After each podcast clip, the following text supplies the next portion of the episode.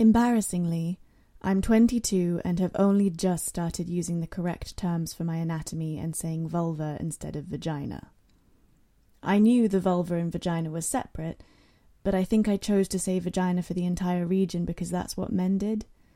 Regardless of what my reason was for getting it wrong, I'm angry that the correct information wasn't available to everyone. I had a complicated relationship with my vulva throughout my teen years. My peers started having sex, and the thought of being naked in front of someone and them seeing my vulva was completely terrifying. I couldn't understand where people got the confidence from to go through with it. Tales of girls' vulvas that boys had seen were at the height of gossip and rumour in my school. Teenage boys are incredibly cruel. And if any of them found out you didn't shave, had a wonky vulva, or one that was too loose, it would be spread around the school pretty quickly, or you'd be added to a vulgar list on social media. The worst part was I knew I was safe because my vulva conformed. It's pretty near to symmetrical, tucked in, and shaven. Being exempt from public shaming helped me become confident enough to have sex with my boyfriend, and that's awful. I now know how drenched in internalized misogyny that thought process was.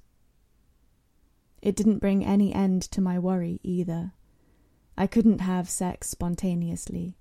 I needed a couple of hours' notice to make sure there wasn't a hair in sight, and I always felt paranoid about the smell.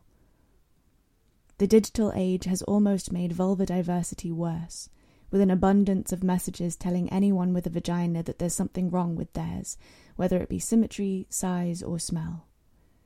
It saddens me that lip tighteners and vagina deodorants are real products you can buy, but they are, and the companies are capitalizing on our biggest insecurities.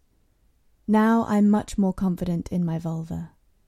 Conversations with other vulva havers helped the most along with seeing other vulvas that aren't in porn. These days, I don't care if it's hairy. Sometimes I don't even care if it's a bit smelly. I know being naked with someone you trust is about connection and pleasure, and anyone who cares about you really doesn't mind what your genitals look like.